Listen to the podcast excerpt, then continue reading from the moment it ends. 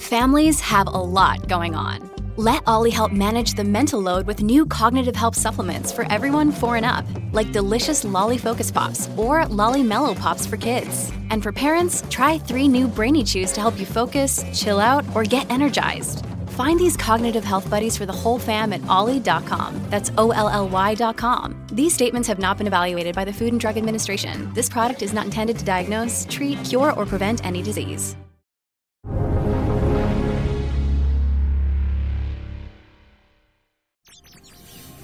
The world of crypto is an incredibly exciting journey that we're all going on together. We don't know where it's leading to, but we know it's going to be absolutely massive.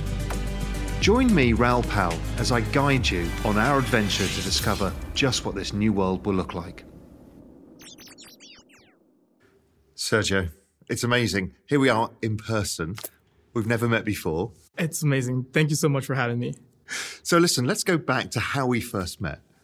So, talk to me through that because it's, Sure. it's kind of a fun story. Your whole evolution, I think, it's just a great story in the space. It's, um, you know, I've been following Real Vision for a while now. I always saw a lot of value in being able to be the fly on the wall of you having conversations with, you know, some of the smartest people out there in finance. And so I was very focused on on the macro when I was working at, at Barclays. Spent the last seven years of my career there. And what were you doing there? I was doing uh, equity sales Right, uh, so which into Latin I used to American. do, so right. ETFs, options, structure notes, and so you know found it very very valuable to get that information, and then I will write a morning note, and you know borrow a lot of the ideas or just kind of like you know You use you that. as stole our ideas.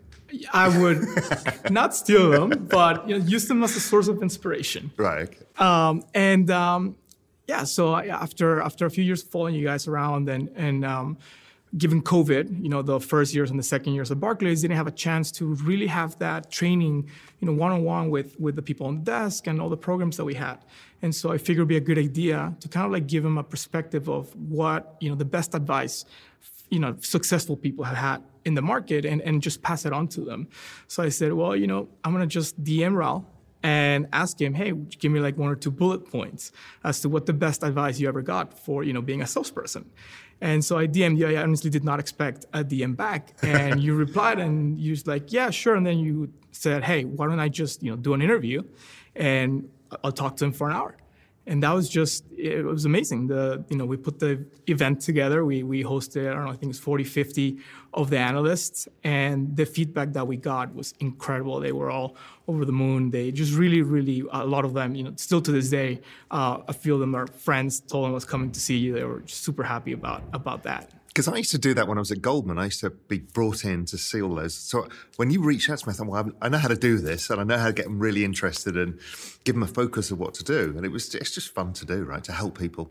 No, I loved it. I loved it. They loved it. It was it just it kind of like opened my eyes to to like there's more outside of the walls of this bank or this market, right? Like you can really, especially using Twitter, using Discord, you can reach out to anybody in the world, and if you connect, you connect, and that can make a big difference. And also it it really shows that investment banks are set up over owning a set of research and ideas that they distribute to their clients. And the reality is the world's changed. The quality of information on Twitter or Real Vision or all this stuff is ridiculous. It is, it is. And so my morning note, you know, it started getting really ridiculous towards the end because I realized every single bank sends out the same morning note. You know, futures did this, tens did that. And so I started digging deeper into like the Reddit crowd and the hoodies. So I started writing about the hoodies in January of that year. Um, our research team didn't put out anything until like nine months later, even though I was like, guys, you gotta realize like retail traders are moving everything. Um, and so yeah, same thing with Twitter, same thing with like all the social media, like being able to tap into like the world's information in a second is super valuable. So how did you get into crypto and all this? Because you're like a macro guy at an investment bank, living the dream that you thought that this is what you really wanted to do. You had a great job. Suddenly, I missed it once. So um, on one of our junior traders, when I was at Goldman, I started my career at Goldman in FX. Um, he left in 2011, and on his way out, he's like, "Hey, I'm going to do a startup for cryptocurrency." Okay. Um, so we stayed in touch because he would ask where different EM currencies uh, fixed um, over the week, over the month, and we stayed in touch. And then about a year later, he's like, "Hey, by the way, my app is done. You should download it and buy some Bitcoin." And I said, "Okay, Fred, I'm gonna download Coinbase." And I did. So this is Fred. Ehrsam, yes, co-founder of Coinbase. And I, I tried to connect my checking account, but the bank, which shall remain nameless, uh, fraud alert, no, come into the branch, you're not gonna like send money there. And I just kind of like, okay, whatever. Um, and yeah, I missed it. I missed it. I watched it double, triple, quadruple, tenduple, and at some point, and I watched like, Fred become a billionaire. Yeah, and I'm happy for him, obviously, and like, you know, he's done such amazing things. But so I missed the first time around, and then I saw it go all the way to twenty thousand.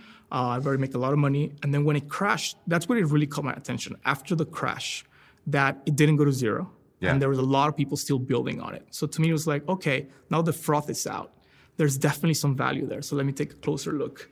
Um, and then you started talking about it a lot. And so again, kind of like, oh, this is really smart people talking about it. And so Metcalfe's law just became a part of my vocabulary. And um, yeah, so March with the crisis, with the COVID crisis, um, everything crashed. Every asset crashed. I'm like, okay, this is a buying opportunity. So I called Fred. I said, Fred, what do I buy? He said, buy Bitcoin and Ethereum. So I just started buying, kind of averaging in. Um, with work and everything that was going on, I was super focused on, you know, rates and everything yeah. else, not really paying attention, keep an eye on the balance was going up. Great. And so it wasn't until later in the year that uh, as part of my research for my morning note, that was, again, super ridiculous, I saw NFTs. Um, and in Jan, there was a big NFT buy. Uh, it was a punk. It was an ape punk uh, by my now friend G Money, who we hosted on Real Vision yeah. this summer. Um, and I wrote a note making fun of it and saying, you know, the dollar is so worthless that people are wasting their money on JPEGs of pixelated animals. Um, and you know, I, I thought I was ripping apart the idea, and then a week later, I wrote. You thought you were note. so clever at this. Oh yeah, I'm like, oh, I know so much better than this people. Uh, and uh, one day, I found myself in the punks Discord, and everybody was super friendly and helpful, and just got red pilled. It was just kind of like day and night, and I saw the world with a whole different set of eyes. And then I got a DM from you again at some point saying, "I've left Barclays. I'm going full time into this space." Yes. Um, Right. So I bought my CryptoPunk on Valentine's Day. Right. And I'll never forget the date because my wife will not let me forget the date. because she came over that evening. She's like, "Hey, well, you missed Valentine's, and you've been in your computer nonstop for 48 hours. What's going on?" And I was like, "I just bought this." And she's like, "You missed Valentine's." Yeah, well, like we're supposed to celebrate or something, I guess. I've been there for a year, so really supposed to celebrate. Yeah. Um, and I was like, hey, listen, like I'm really into this, and then she's super supportive. Um, and so yeah, I bought the, the, punk, and then I stayed up. I don't know, maybe the next two weeks I slept like an hour or two a night. What, just looking at your punk? No, glad to. but just doing research, getting to know like the community, the technology behind it, and kind of just diving really deep into it. Um, that's when I realized I couldn't stop thinking about it. I was at work just thinking about crypto. I was repeatedly told at work to stop talking about NFTs, like repeatedly. Really? Yeah, yeah. We had this internal macro chat that kind of pretty much ran because I was always like sharing tweets and breaking news and ideas and stuff like that. And I, you know, I, I, like to brand myself, and that was my brand at Barclays, like the macro chat guy. Yeah. And then I became like the crypto guy and the ETH guy. And so, yeah, I got pulled aside a few times, and they were like, "Hey, people are wondering, like, when do you work? Because all you do is talk about crypto." And so I was like, maybe it's time for me to to to really actually commit fully into the space. What did you see? What changed your mind? Because everyone's had to go through this transition. We're going to talk a bit about this in a bit, but what did you first see when you suddenly went to that Discord, saw the community? What changed your mind? Tokenized tribalism. I'm a big believer in human nature and how human nature drives everything we do. Yeah. Right? Marketing is all about human nature. Finance all about human nature. And so the way I and saw behavioral it, incentives. Yeah. So social tokens. I saw that as a social token. This is a very exclusive club of people that have been around Ethereum since the beginning. And owning one of these things kind of gives you that membership. And so it opened so many doors. I was having conversations with, for example, a gentleman by the name of Snowfro, who is the founder of Artblocks, which is the biggest generative art platform um, on Ethereum. And you know, having a punk kind of like gave you that access, and and everybody's like, oh, you're your family, and and that's when I realized, okay, there's there's communities that are going to spring out out of this and actually be able to like build value together. Uh, and of course, we're stuck indoors. You know, it's been a year and a half of not being able to go anywhere. Um, and and yeah, I was like, okay, this is it. I sold all my stocks. I sold my gold, and I just dove all in. All in irresponsibly long, I believe is a phrase I heard yeah, somewhere. might might have heard that somewhere before. But one of the things that I'm struggling with is what's happened is this space was all about democratization, and now it's gone to elitism again. I mean, uh, humans do this, right? So, so Yes. it's human nature, but that's what I find difficult. it's bound to happen, right? And so, especially with the way the, the assets have risen in value. But if you take a step back towards March and April, right? And, Yeah, and when you told me to buy, I wrote you a very long email I know. with a punk thesis that honestly I see it now. I read it the other day and I realized I should have just sold everything else and bought more punks after sending you that email. Um, but if you go back to, to, to, to those days and like, for example, digital art and like you were talking about how there's digitized assets, right? Like how they have value because you know we're spending our time in the digital world, and Yeah. so seeing that digital art and being able to say I own it, like that has some sort of effect in your brain, where you start connecting with the pieces, with the artists, and again going back to the community, right? So I started collecting a ton of art on Nifty Gateway, um, and being able to connect with the community was amazing, and the artists too, and the artists will reach out and be like, hey like help me think about my next drop. What do you think of this? And so being able to help them generate value um, through different mechanics or just kind of think about their careers was really really rewarding. And so yeah elitism arises from you know how expensive some things have gotten but you Yeah. start seeing also new communities springing up. And there's there's communities there's projects that are actually focused on on ramping people to the space. There's communities that are focused on charity. Um, and so i think yeah you'll have different kinds of things and, and the top will be the top but i think the technology really unlocks a lot of ways in which you know humanity can capture value And it's really interesting because, you know, you say, well, you learned a lot from me, but in return, I learned a lot from you. From that email, I didn't buy it because I didn't understand it. Not that I didn't understand digital value, but I'm like, I don't, I can't relate to the images. They didn't Right. mean anything to me. So I'm like, if it doesn't mean anything to me, I'm not really involved. And I'm not on Discord because I just don't have time. So I'm like, I just couldn't connect with it. And that was, I don't know what price they were then, 40,000 or Yeah. something. 40k. Um, yeah, no, I and I, you know, I do believe in buying what you like, right? I missed the Bored Apes. I didn't like them. I didn't No. like the art. I, didn't, I, I personally did not like the way they were going about certain things, and so I chose to not buy them. And of course, I regret it tremendously because you know they've really moved a lot. And and, and along the way, I, I traded a few of them, bought, sold, but I never connected with the community. And Well, you actually did an interesting thing. You filmed, and we shouldn't really say this, but you filmed the Bored Ape Yacht Club, the, their party, yes, and it shocked me because it was really bro-like, and it was very. It was. I saw that tribe, and there's different tribes as we know, Yeah. and I thought like you did.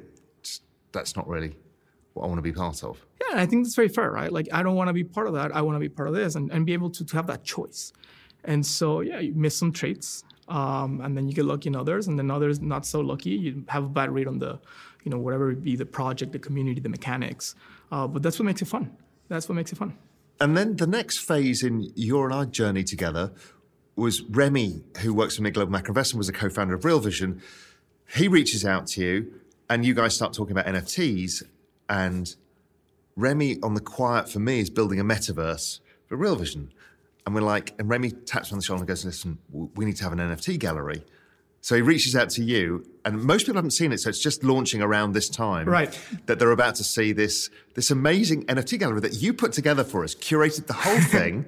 It's epic. Talk talk about that. Right. So Remy and I were in the same Discord again for one of, of the artists, actually Mad Dog Jones. Ah, that's who right. I hosted on Real Vision 2 over the summer. Yeah, it was right? great. Um, thank you. And so, you know, he goes, Remy goes by an anonymous Discord name. I had no idea who he was. So he reached out on the side. He's like, hey, I really like Mad Dog Jones. Like, we started kind of chatting. And I, I could tell, you know, the space is, is skews young, but there's also a lot of like people with a ton of real world experience. And you see it in like some of the biggest, like, you know, names like Punk, Punk 6529. Like, they're, they're people are very established and they're just taking on a new persona Yeah. in this new world. So Remy revealed himself, doxed himself, as we say in crypto. And I was like blown away. I'm like, wait, what? Like you're the guy who makes all the really cool charts for like Real Vision Pro that I've been borrowing from for my morning notes. um, and and yeah, we had a really good exchange. And he said, "Hey, listen, we're, we're launching this initiative. As you know, you know, Real Vision is really going into crypto, and we're going to have a, a, gallery. Would you curate it for us?" And I thought it was the biggest honor ever.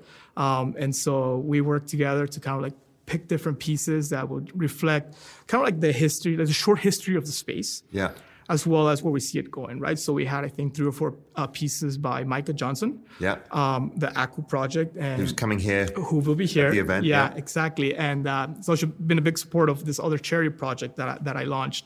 Um, so we have that as kind of like the cultural value beyond just, you know, number go up. And then we had. Because those Aku pieces, are, they're gorgeous. Yes, it's amazing. And the whole like message behind it, right? And, yeah. and his whole idea of like his nephew saying, hey, can black kids be astronauts? And, and, and so very very powerful. You know, I'm a Mexican immigrant. Uh, you know, learned English in high school. Yeah. So even while I was at Goldman and Barclays and all this stuff, the first thing people ask you is, "Where'd you go to school?" And, and where are you from? And and so society like tags you with different things, yeah. and it's just human nature. Yeah. Um, so NFTs, crypto, like enables us to kind of like transcend beyond that.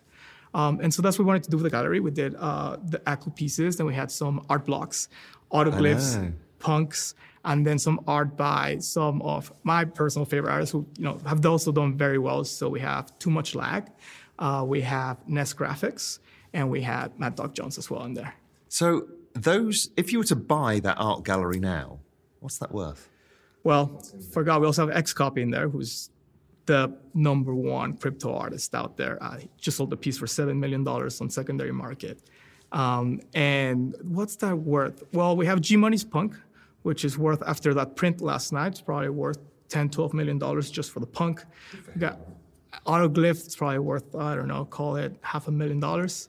Those three 101s are probably two hundred thousand dollars each. So you do the math, you're the numbers guy. Then we have an XCOPY that was sold at Sotheby's, and we borrowed from my friend Anonymous X or Anonymous.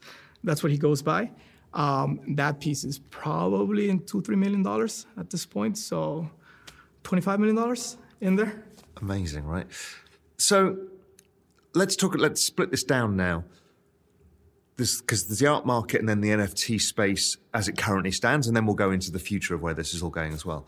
So, the art market, there's you know, one of my good friends, and I won't mention, but I mean, he's built a hundred million dollar portfolio of just generative art. Yep.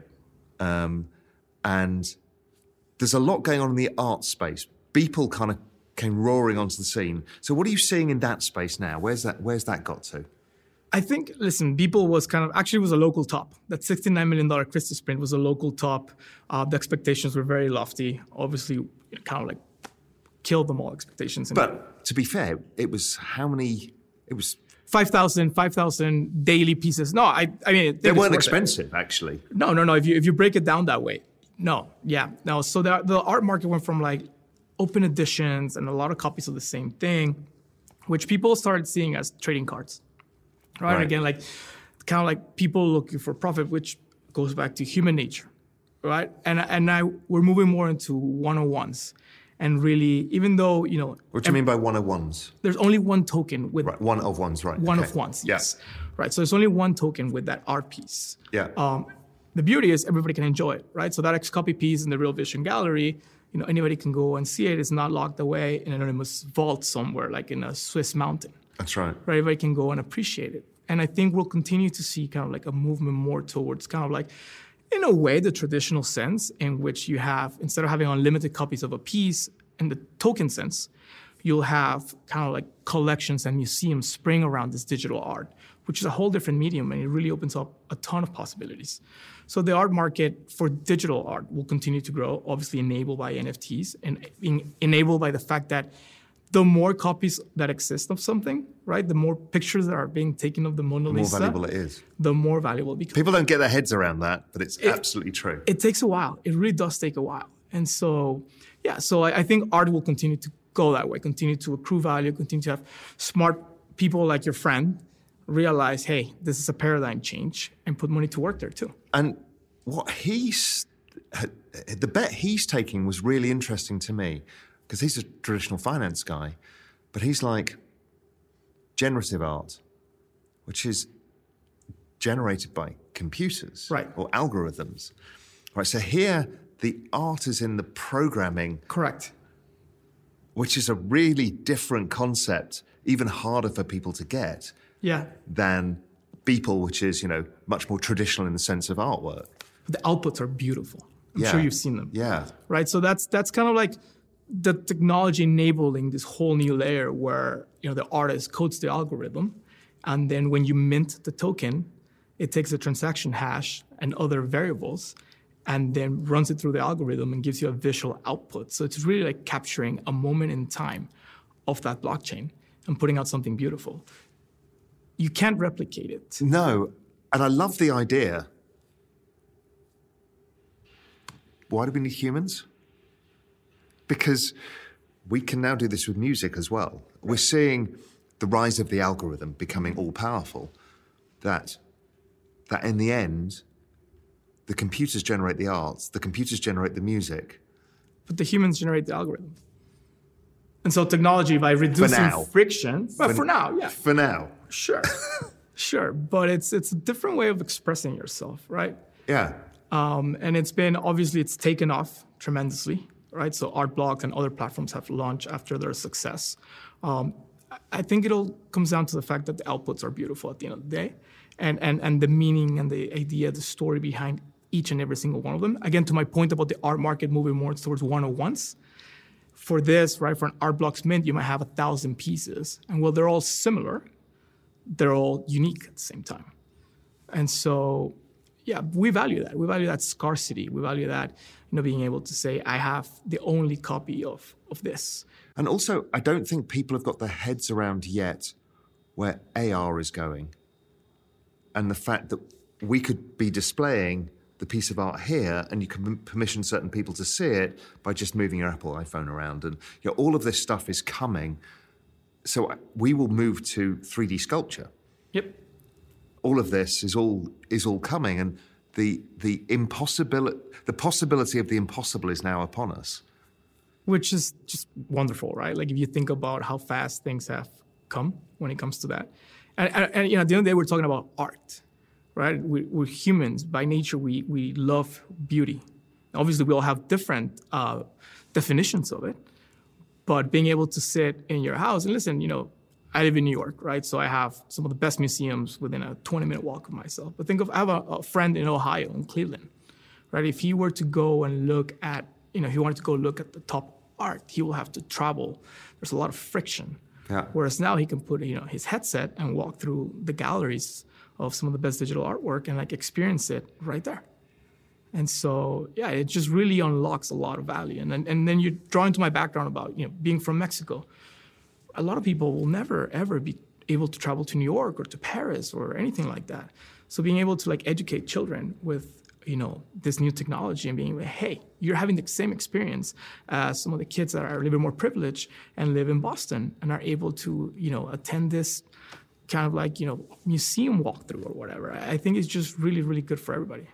Another big unlock that I had about talking about the impossible being possible is Jamie Burke. I don't know if you know Jamie. Yes. So Jamie, one Sunday morning, he sent me a um, Twitter message saying, "Hey, listen, I've got you an invite to the Dolce Gabbana pre-launch Right. in Venice, but it was like via Zoom. Yeah. And he's there at the event. Do you want to come along? I'm like, sure. And it was writing GMI that weekend. So I, I, I took an hour and went, and they talked about what they were doing. And this was driven by Dolce Gabbana themselves.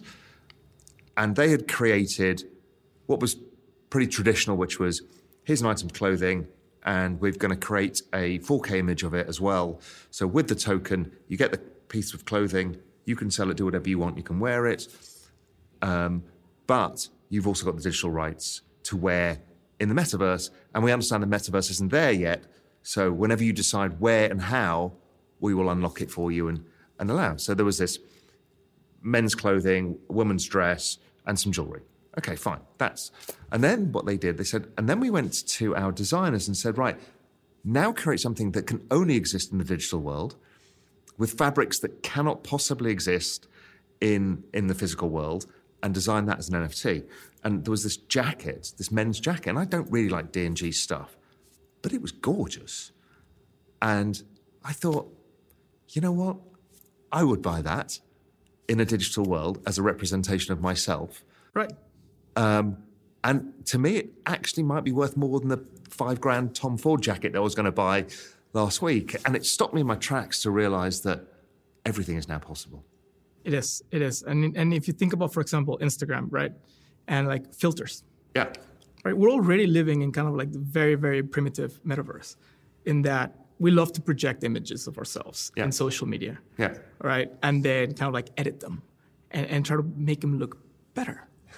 And, and that's what that's going to tap into being able to walk around these worlds again you know worlds that are be accessible to anybody with a computer with a vr headset and you want to say hey listen this is my really nice colorful like dng jacket and, and and and it's the same thing we've done through through history Yeah, because humans want to live, want to be their idealized vision of themselves. right Right. So they have this idea of where they want to be and what they want to look like and how they want to, or who their friends are, all of this stuff.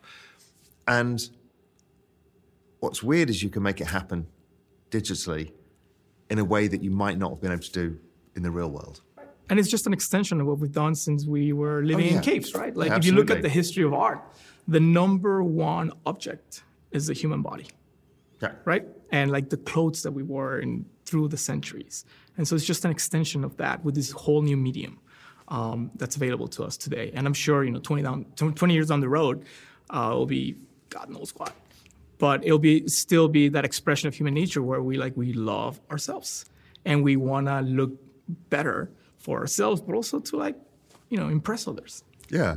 And usually, because it's humans, it's all to do about mating or where you stand in the hierarchy. You know, Yes, that's humans. I mean, they're, ridiculous. We are just apes with guns, is my general view on this. And NFTs which is which is why I've got that picture of the Yeah, ape with a gun because it's like, you know, that really is what humans are. And you know, they have the same hierarchical structures. They do the same thing. They, you know, try and make themselves attractive to each other. You know, and all, all animals are the same. When you need mealtime inspiration, it's worth shopping Kroger, where you'll find over 30,000 mouthwatering choices that excite your inner foodie. And no matter what tasty choice you make, you'll enjoy our everyday low prices, plus extra ways to save, like digital coupons worth over $600 each week. You can also save up to $1 off per gallon at the pump with fuel points. More savings and more inspiring flavors make shopping Kroger worth it every time. Kroger, fresh for everyone. Fuel restrictions apply. So, so let's talk about the other human attribute, which is the tribalism part. Mm-hmm. How the hell do you filter what is real in this space? Who you want to belong to? Because I find it hard, and I'm a big observer of the space, not a participant really, of the NFT these these communities that are springing up, because I can't figure out what the community stands for. I had a really com- interesting conversation with Bill Tai, who's approaching it with a really clear sense of mission. Right, this is what we're doing, and I kind of like that because yes, because it's a DAO structure, it'll go however it goes, but there's a sense of purpose. I don't know what the sense of purpose of Bored Ape Yacht Club, or even the Punks, and all of these thousands of other things coming. Some are building media companies from the ground up, like Gary Vaynerchuk Yep. um, and I guess uh, Johnson is really essentially.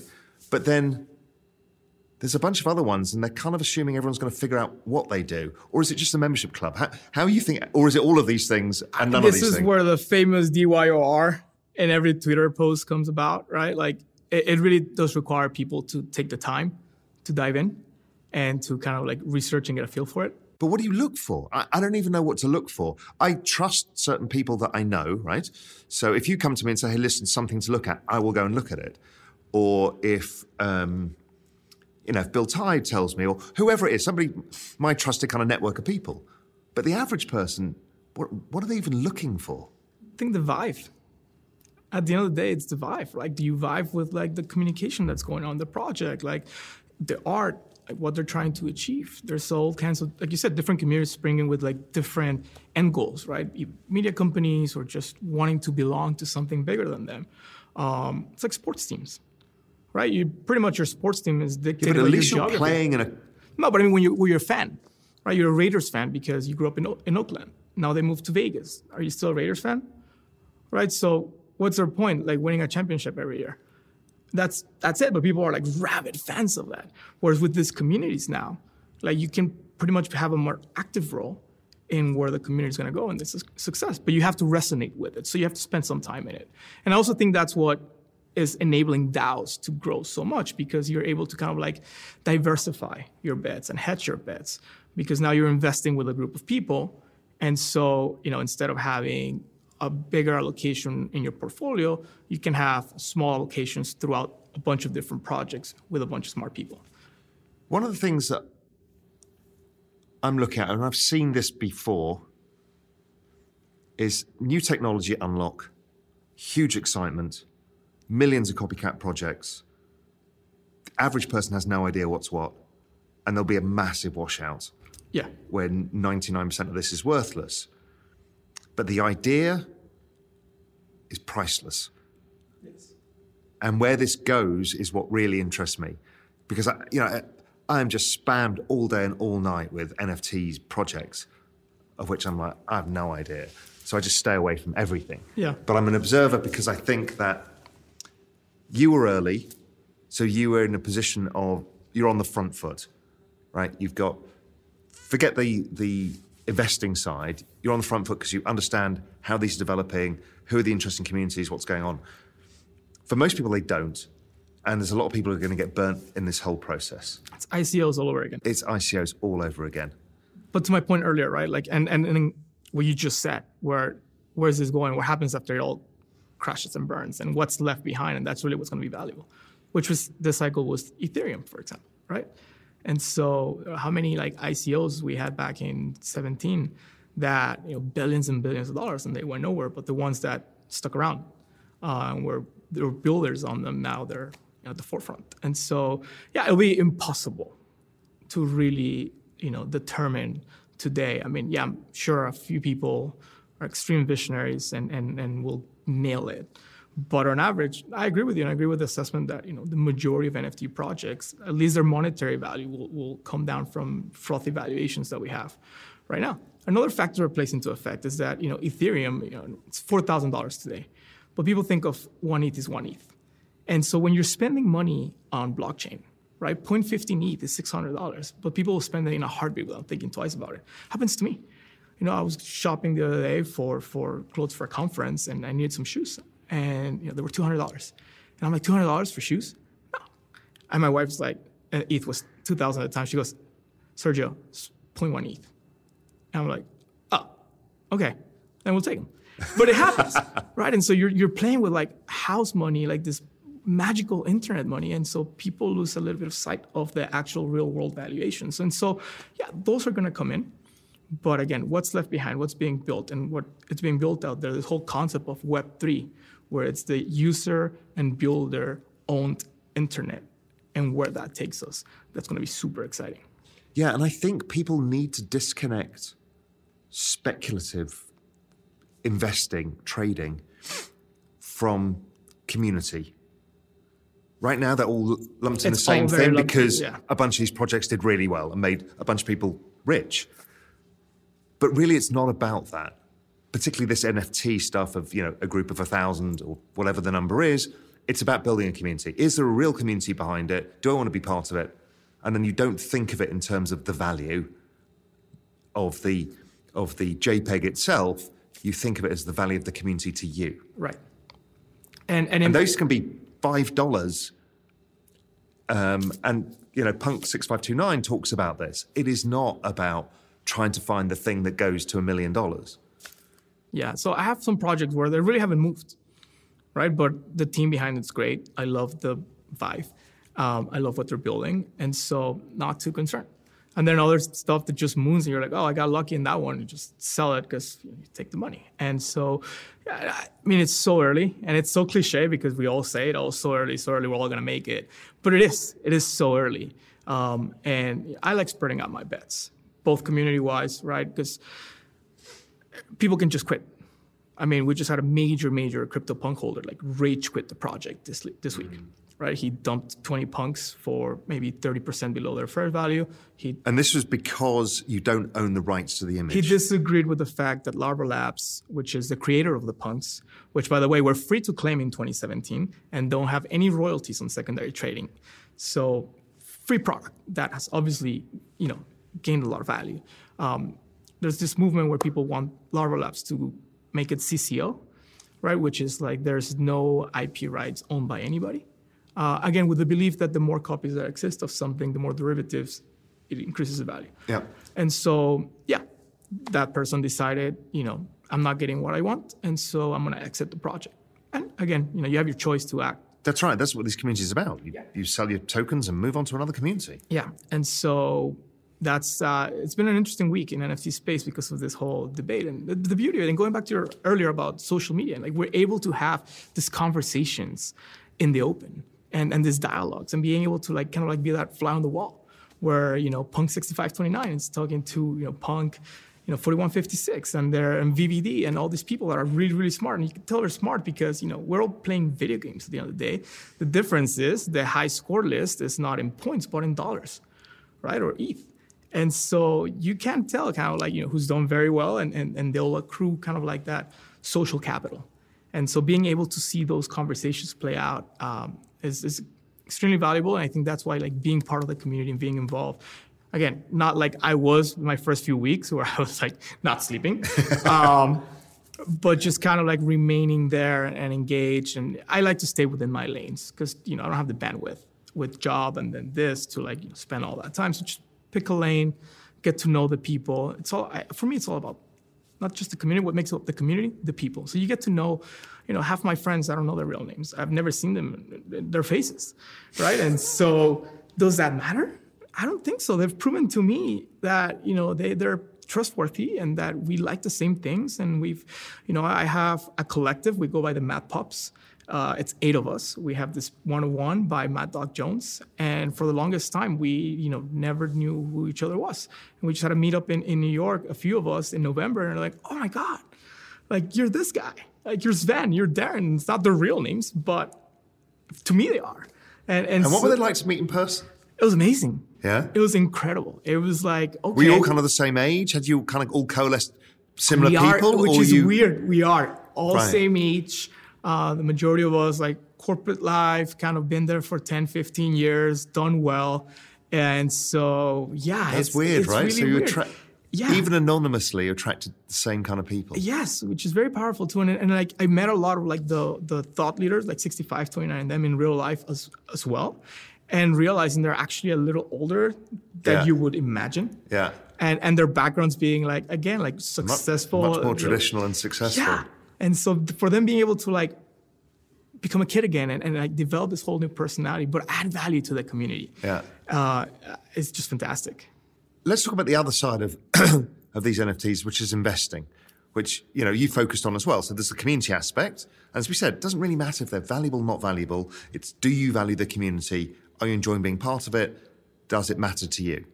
But the other side is you can actually invest in this stuff too.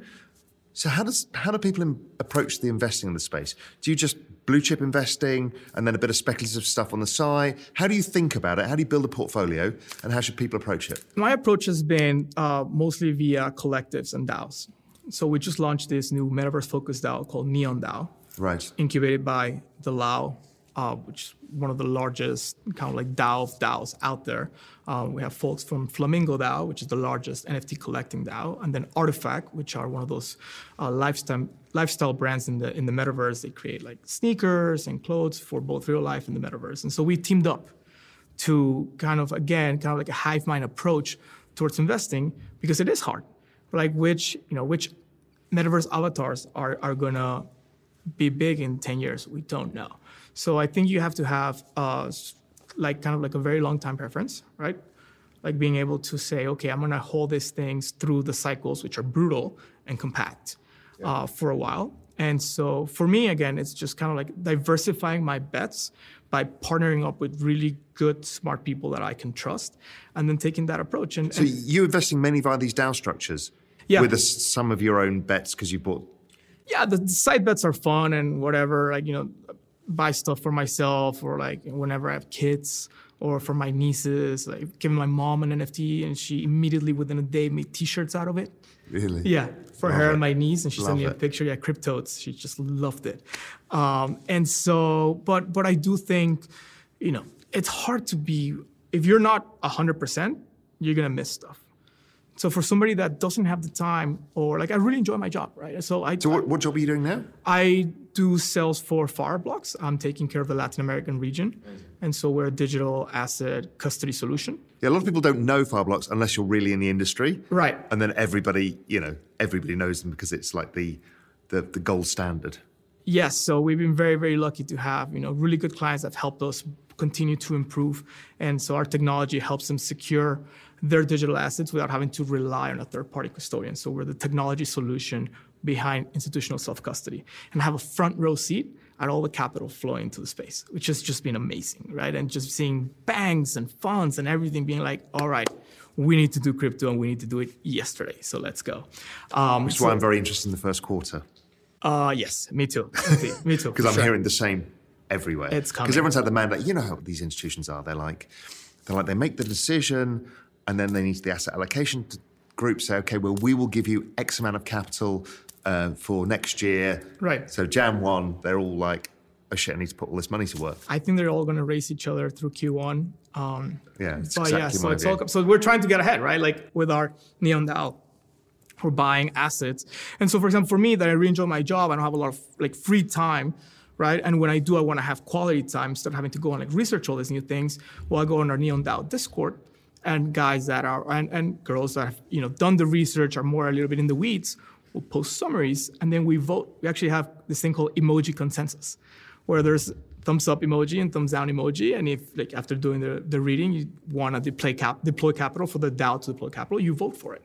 Um, and so there's different levels. You know, smaller amounts of allocation, emoji consensus.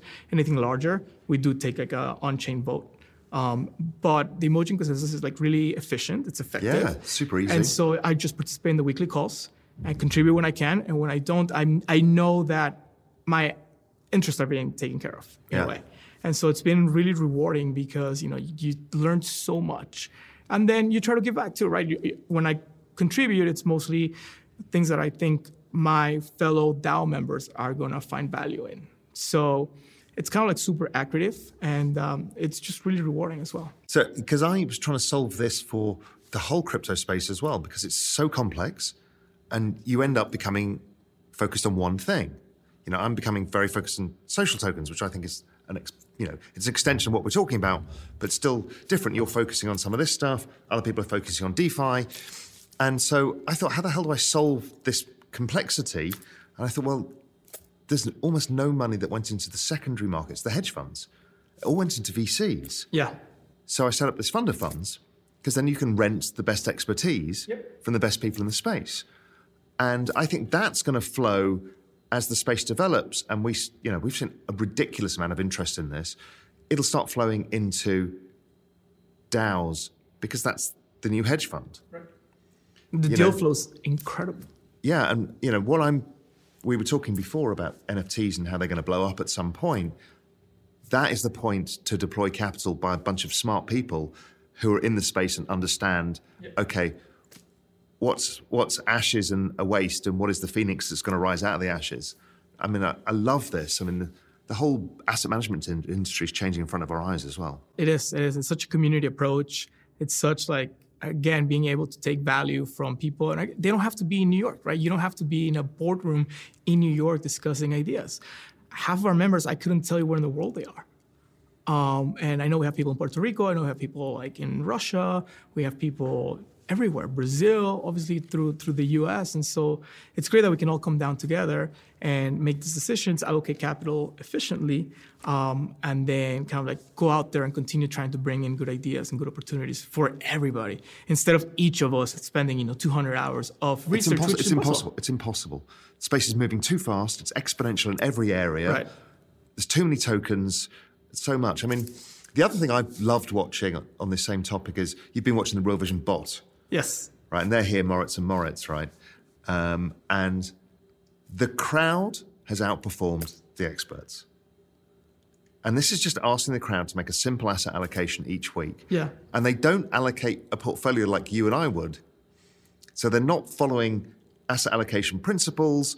They're not kind of gradually easing out of one thing out of another. Sometimes, bang, you know, Mm-hmm. AVAX is in and the next week it's out.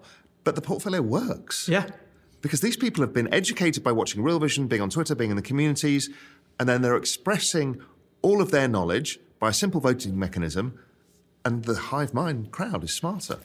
Is. And we had kind of like the first, like the crowdsourcing 1.0, right? Like 10 years ago. Yeah. And that kind of died down. There was no real way of doing it at a broader scale and kind of like keep people accountable. So blockchain fixes that, where you know you're able to have all the votes on chain if you want to, and it's immutable. So you can always go back and see kind of like where everybody was coming from. And so to your point about portfolio construction, like I look at my, my education and, I'm really grateful to my school, right? But it was all kind of like value investing. And how has value investing done over the last 25 years? right? If you, I, I, saw a chart actually. I logged into my old macro Twitter for the first time in a long time uh, this morning, just kind of like see where things were. And I saw this chart that showed the S. You've got two separate Twitter experiences. I do. I really? do. Yeah, well, macro Twitter is very depressing. It is. It's very negative. I was talking about this yesterday when They're I was always fighting each other and like this guy versus this guy, and I'm smarter than you. And it's like where NFT Twitter is like, yeah, we're all gonna make it. And so, you know, I'd rather have that in my life than this. But whole... they would say you're just being a ridiculous optimist and it's all great. Good. Okay, more for me. I, I reached that conclusion too. In it's the long like, run, I think we'll be better off. And so again, and it's not just having like hubris of like, oh well, hey, I'm an optimist, it's gonna work out. No, it's I'm an optimist with a bunch of other optimists, really focused on on, on, on making it together in a space that's going exponentially. So I'd rather have that. Um, and but as I was saying, oh yeah, so I saw this chart right where the S and P 500, if you take out the top five stocks, which we all know which they are, like the FAANGs, it's down 20% of the year or something like that ridiculous. But your traditional finance education tells you to go buy the stock and your price to book ratio of like whatever, like doesn't work. We're, we're, we're long past that. So some of these NFTs, you really like can't even apply those whole things. We're like, oh well, like no, you can't think sometimes. Honestly, like for me, like buying a JPEG for ten thousand dollars on February 14th, that's ludicrous. Like you know, old macro me who a month before had written an email making fun Cynical, of Cynical, miserable year, macro year, right? Yeah. Then saying, oh, wait, look at this guy. He's got little blue clown eyes. And this is going who I'm going to be in the metaverse. And so from that, and then, you know, people started paying attention to me because I'm a punk. And, and people wanted to like, hear my ideas. And I, somehow I have 23,000 Twitter followers. And I have, I feel such a responsibility. I can't imagine how you feel with multiples yeah. of that right? And now like I feel like I want to help people. I want to help this whole community, and and so it's been just super. Rewarding. It's amazing because once you see this space, you know, truly see it for what it is, you can't unsee it, and you can see the magic of Metcalfe's law because everybody wants to help bring people into it. Yeah. And it's not because we want our JPEGs to go up or our well, crypto to go, to go, up. Yeah, okay, we do, but we also. no, I hear you. We, you know, you don't want people to be left behind. Yeah. Because to the same extent where warning people ahead of 2008 and 2012 in Europe, and to some extent the pandemic, was an important thing, you're saying, yeah, but it's not all about warning people about risks. It's about showing them opportunities, saying, shouting as loud as you can, saying, listen, guys, you can stop worrying about inflation and being miserable at bond market and whatever, and hating Elon Musk, or you can just come over to this world and here's opportunity. The Tesla thing the TSLAQ movement on Twitter were like, that was so awful. It's a cult. And you know what? Like, they left so much money on the table. Some of them lost a lot of money. Yeah. And so, yeah, I think, you know, by nature, humans, new technology, new information, we tell to shield, shield ourselves. Humans here fear change. Yes. And then people in position of power or people who have, you know, a little bit more privilege, kind of like, I don't know if subconsciously think that change might take that away from them. And so That's right. I did notice a lot back in the trading floor, a lot of people saying, hey, like, watch out. But what I love is that tipping point when people fear change, people fear change, pioneers embracing change. Then the tipping point comes when everyone get panics and realizes, oh shit, I have to change. That is that that becomes the incredibly rewarding part. We've not got there yet. You know, that's the we're so early bit. Not only in the technology and its applications, but that tipping point. Yeah. You know, because you can see, and it made me feel a bit sick, probably you too, the meta um, thread that was out last night about with Pepsi and with Budweiser. Oh yeah, GM friends and all this stuff. Fre- I mean, like cringy. Who, who, the fuck are you kidding? You have no community. You right. are just trying to play, pretend play. You're involved in this space because it's cool it was awful. Yeah. Yeah, no. So for me, actually, right, my Instagram, um, which is like the one private social media thing that I have, and I started posting about NFTs. And again, my friends were like, "What's wrong with you?" March and April, and then um, just last month, I bought a Bored Ape Mutant. And I, I, just, I, don't know why I posted it on, on, my Instagram story and I said, hey, who wants a piece of this? More than happy to kind of like run like a little DAO. And I had 30 people within two hours. Just like, hey, I want it, I want it, I want it. And so now we have this little Telegram chat, people who had never owned an NFT. So then it got fractionalized. Yeah, we didn't do the whole tokenization or anything. It's just kind of like, and I know them all. And right, yeah. Good old database on a spreadsheet. Yeah. but seeing that change of like, yo, what are you doing? To like, hey, I'm in. And by the way, what are we buying next? In what four or five months, it's just been crazy. It just went again, like happened to me, right? Like from what is this to yes, all of it. So do you even care about like the layer ones anymore, or you just this is now Sergio, you are in this space?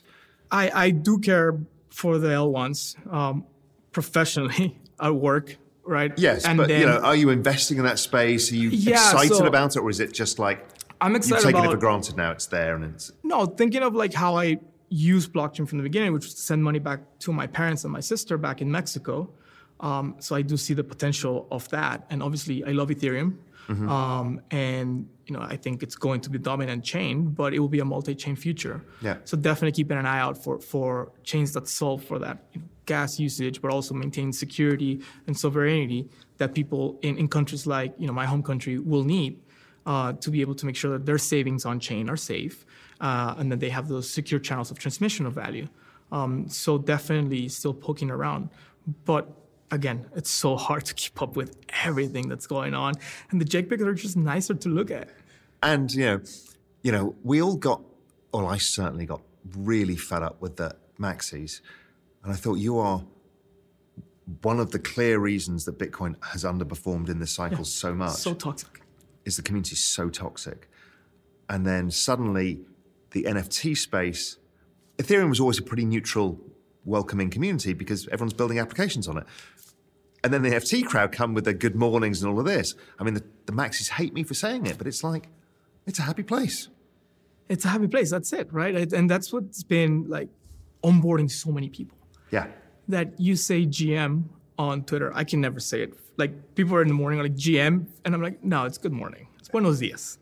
But on Twitter, dias, yeah. but on Twitter, GM is great. Yeah. Right? And then you get 40, 50 likes and people go and GM back to you. And like that just activates something in your brain when you start the day with like, I'm engaged happiness. in the community and the community's, you know, yeah. pleased to see me. And it's nice. I'm sure there's some chemical reaction when you get all those likes. You're just addicted to it. And so, yeah, but it is kind of like the WAGMI culture and it feels amazing. And obviously, right, Ethereum went from 700 to 4,000. That was a huge factor into this whole thing. But now that it's here, now that it's unlocked not just the value but the creativity and like launch all these projects um, i think the future's super super bright and what about the argument that goes this only took off because ethereum went up so much and everyone had so much money so everything looks like nothing priced in eth I, so I, I agree with that I, so there's an element of excess spending because of what sure. happened. For sure. I mean, you know, NFTs were around since 2016, 2017, right? We talked about crypto CryptoKitties yesterday punks again were free. I mean, you could buy a punk for an ETH in August of last year,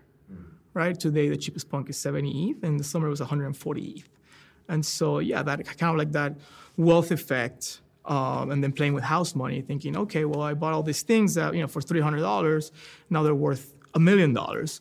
So I feel like I have discretionary income to go and spend more. And then I spend it on things that continue to go up in value. And also because they're priced in ETH and ETH goes up, yep they become a call option on ETH. For sure. Until they don't. Until they don't. People in the space misunderstand convexity yeah. day in, day out. Yeah. Those that don't are the best NFT traders out there. They understand, the people that understand convexity, and it's funny because a lot of them are ex equity option traders. G Money, uh, Keyboard Monkey, Anonymous. All those guys used to trade professionally uh, equity options. Uh, they so get they convexity, the and they're the best NFT traders out there. But the majority of the space, those they don't have that experience, right? That that that experience of trading an asset. I've always thought option pricing model is probably the right way to price almost all crypto. Yeah, makes sense. Because there's something within within that is what it looks like. They all look like call options. Yeah, They act speaking. like that too. Yeah. They act like that. That's right. Yeah. And you just need to figure out how far out of the money they are and what does that mean and stuff. But th- there is an element of being able to find a fair value.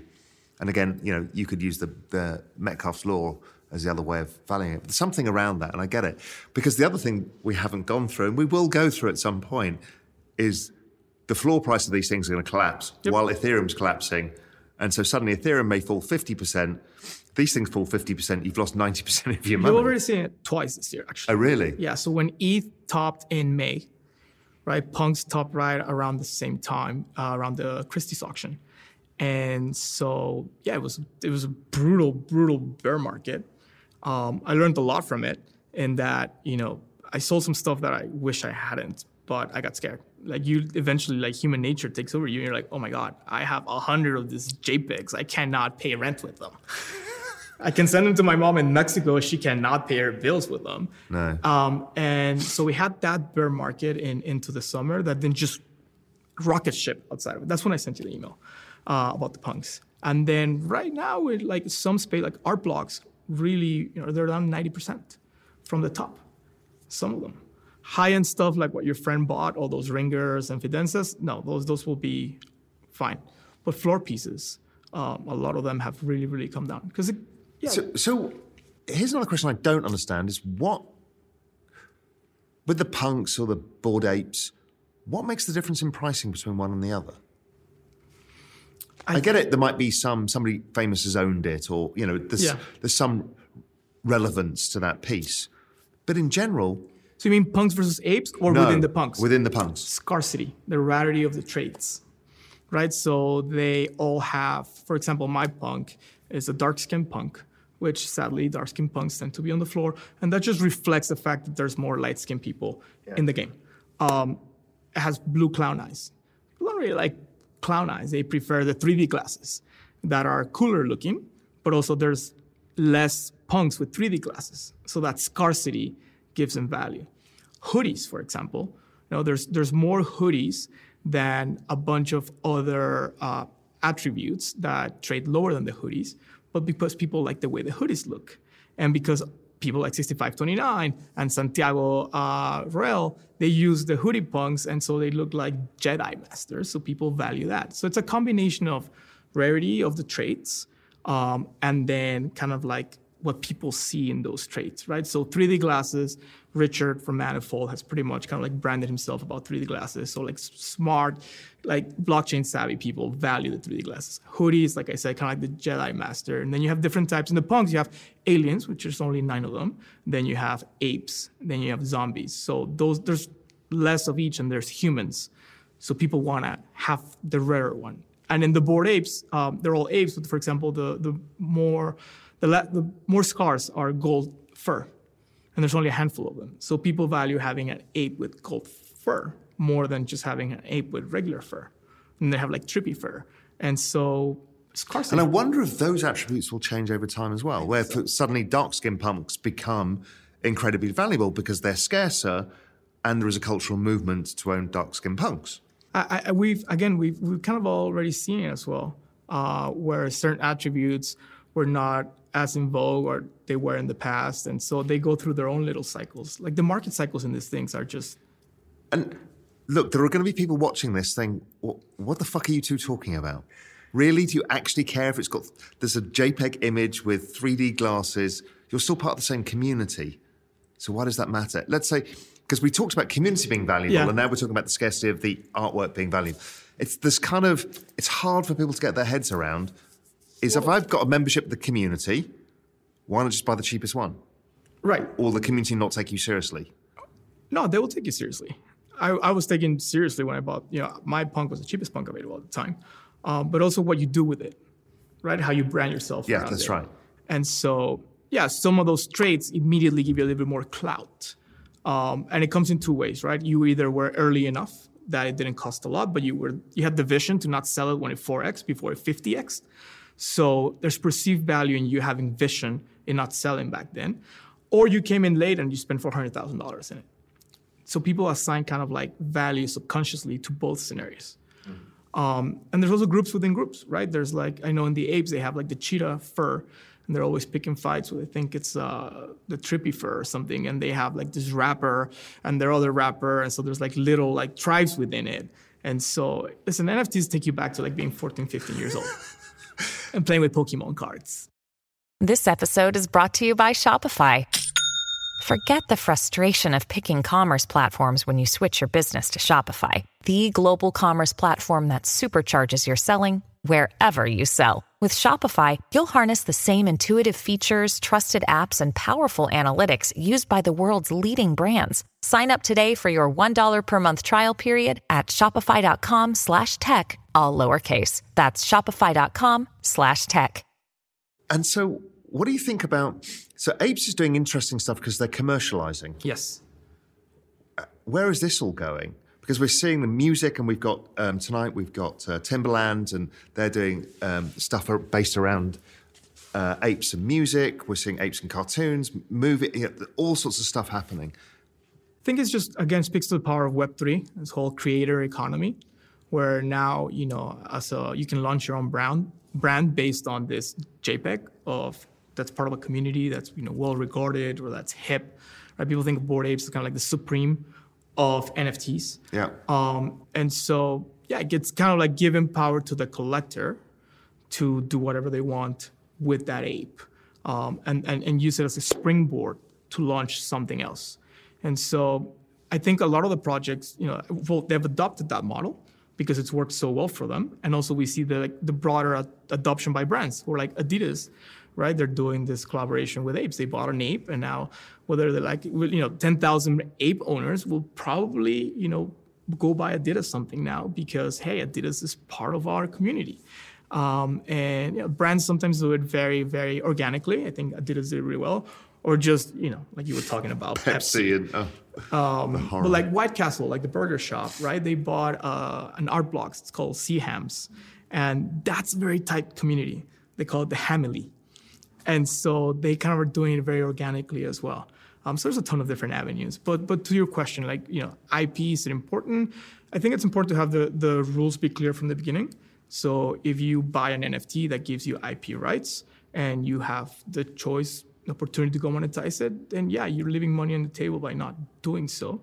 But also, if other people within that project go and like monetize theirs in a way that adds value to yours, you can also just be kind of like a passenger in their success. You'll accrue a little bit of value. So all goes back to you know kind of like your partners in that project like who's doing what with our project and picking projects where you see people doing stuff that resonates with you And then the other side of NFTs is, you know, we're seeing music, we're seeing um, interesting other creative projects coming out of NFTs that have value as well. We're seeing brands and all sorts of people getting involved in terrible ways and interesting ways. You know, McDonald's and then NFTs, they're never going to accrue value. Maybe they will in you know 50 years' time. People will laugh about how bad it was, and therefore it's valuable. But we're seeing just a movement of everything being tokenized, and NFTs seems to be the gateway drug now. the trojan horse for crypto adoption for sure i think you know and i think you and bill were uh, kind of alluded to it yesterday being able to just capture value right? All the value that's going around Yeah. and being able to put it on an immutable ledger where now you can point to it and say hey you know this value that's been captured is mine. Do you want to buy it? Or i can give it to you as like a you know for your work for your labor. Here's tokenized value. You receive an exchange it for you know your contribution, whatever that might be. And so yeah, it's just broader, kind of like a broader thing into where a lot of things that we're not being able to kind of like monetize, like how many things you know we've been able to monetize since blockchain got created, and it just continue to go down. Yeah, I mean, we're just digitizing all value. Yeah, The other thing that's really interesting with the NFT thing is digital identity. It's becoming identity, and you can have, you've already talked about, it, you've got two Twitter identities. I'm not active on my macro Twitter, it's more for like reading, but yeah, No, but you know what I mean? You- Yeah. Theoretically, you could have two different images yeah, that represent two different sides of the, your personality, and you may have a sports Twitter, and you can be, and they can be, you can be authenticated by the community and who you are. you can carry your authentication points, but nobody knows who you are. There's some there's some fascinating world that's being developed. I think there's a lot of power in like anonymity and just Yes. being able to build your own brand. Yeah. Our society tags us with certain things from, you know, where we're coming from, where we grew up, XYZ. That's right. And being able to say, hey, listen, this is who I really am, and I'm sitting behind some sort of profile. And you don't have those biases from the beginning. No, you're Mexican or I'm half Indian or you know, the accent you speak with or anything.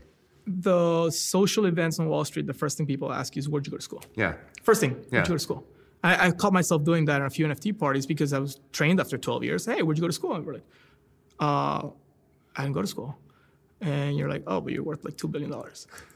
Right? And so, so for me, it's been really helpful to. But that was just, don't forget, that's like an NFT. It was your credibility statement, was your certificate that you went to Wharton, right? I didn't. I went to a shitty university as the only one that accepted me, and I still got into Goldman in the end. But it's just the same thing. It is. It's a credibility statement by a community, which is we're an investment bank and we value people who have this NFT, Right. which is the c- certificate of your degree or your master's. The Wharton diploma. Yeah, and then meanwhile we're just switching to a different set of au- authentic, auth, auth, authentication. Yeah, and you were part of that community, and we know that lacrosse players like, oh, we like that community, so we'll bring you into ours. Um, yeah, It's the same thing, It's right? the same thing, it's And they used to all wear, you know, when I was at Goldman, everyone wore fucking chinos or you know, khakis, as Americans call them. You know, and then it went to the sleeveless, The vest. you know, the vests. I mean, the Pataguchis. It's yeah, it's ridiculous, right? Because they all self-identify, and it's the same thing. it's tribalism, It is tribalism. It is tribalism. pure human nature, and we're tokenizing it now. And again, to identity, like I, I personally think it brings out a purer version of yourself, right? And you see it. There's people that honestly, I've met people who I adore on social media and Twitter, and I met them in real life, and I caught myself kind of like letting the biases and stereotypes take over, and I'm like, maybe I would have never talked to that person because of previous experiences or whatever. And and I'm like being super honest with myself, like I, that's not somebody that looks like a person that I would have like wanted to be friends with. But I've been chatting with them behind like their, you know, CryptoPunk for the last six months, and I actually really value them and, and they're my friends now. And so it's super, super powerful, the, the ability to kind of like level the playing field and really let kind of like, if you want to, the pure you come out and you can build around that. And then the community will determine if they find you valuable or not. Um, So this is really the start of metaverse avatars, right? I think so. I think so. My bet is that we're gonna like human forms much more than monkeys or anything else.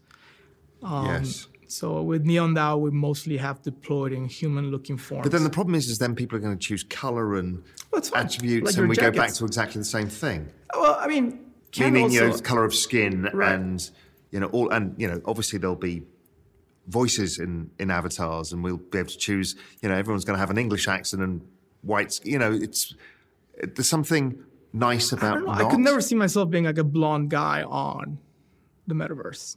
Myself. No, me neither. I maybe a little bit more like Jack going to the gym, a couple inches taller.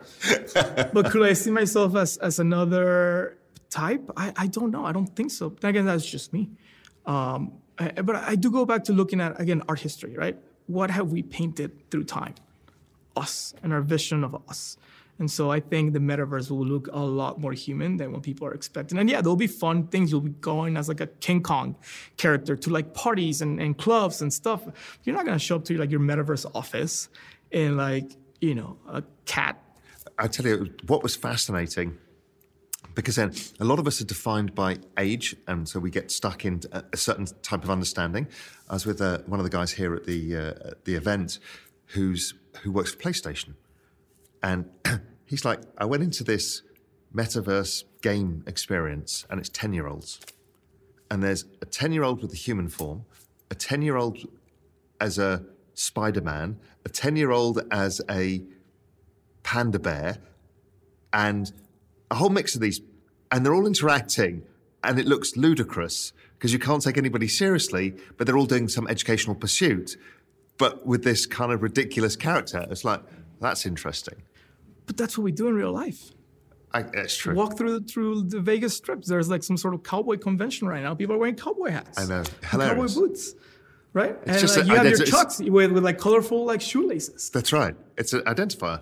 Uh, that's you know we're not wearing around doing Spider-Man masks, well, but some people are, and so technology in its ability to reduce that friction, make it a lot cheaper for us to express ourselves, right? So if I wanted to walk around in a Spider-Man suit in Vegas, I will have to go and buy a suit that fits me perfectly.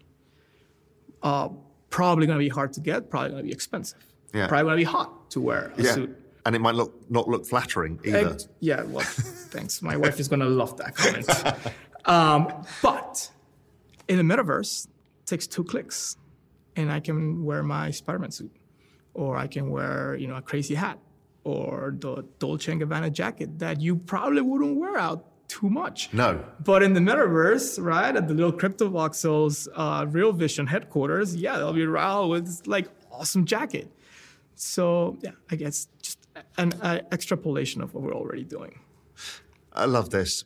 So I think the final thought is that, and you led with this, is that really we're just enabling the standard human traits in the digital world. And we don't need to overthink it because humans are humans and they've always done the same thing. Yeah, we're just lowering those barriers, the geographical barriers, even the language barriers, right? You know, there's going to be clothing brands, multi billion dollar clothing brands that are going to come out of this. Already, look at RTFKT. They raised amount of money that's like you would have never believed it, you know, a year ago. And they're selling digital sneakers and they're selling all these kinds of things, and people put a lot of value into them.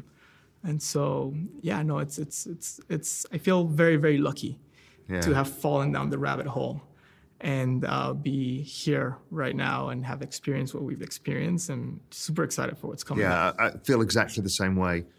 We don't need to understand it all, but all you can understand is magic is happening. yeah, for sure. For My sure, friend, sure. great to see you on Real Vision, and we'll see you soon. We're going to get you back interviewing people as well at some point, and Looking uh, forward and to you're going to talk so us through this the curated gallery as well. I think. I think you're doing a piece for us on that. Yes. Excited. Thank you so much. It's been great. Great to see you.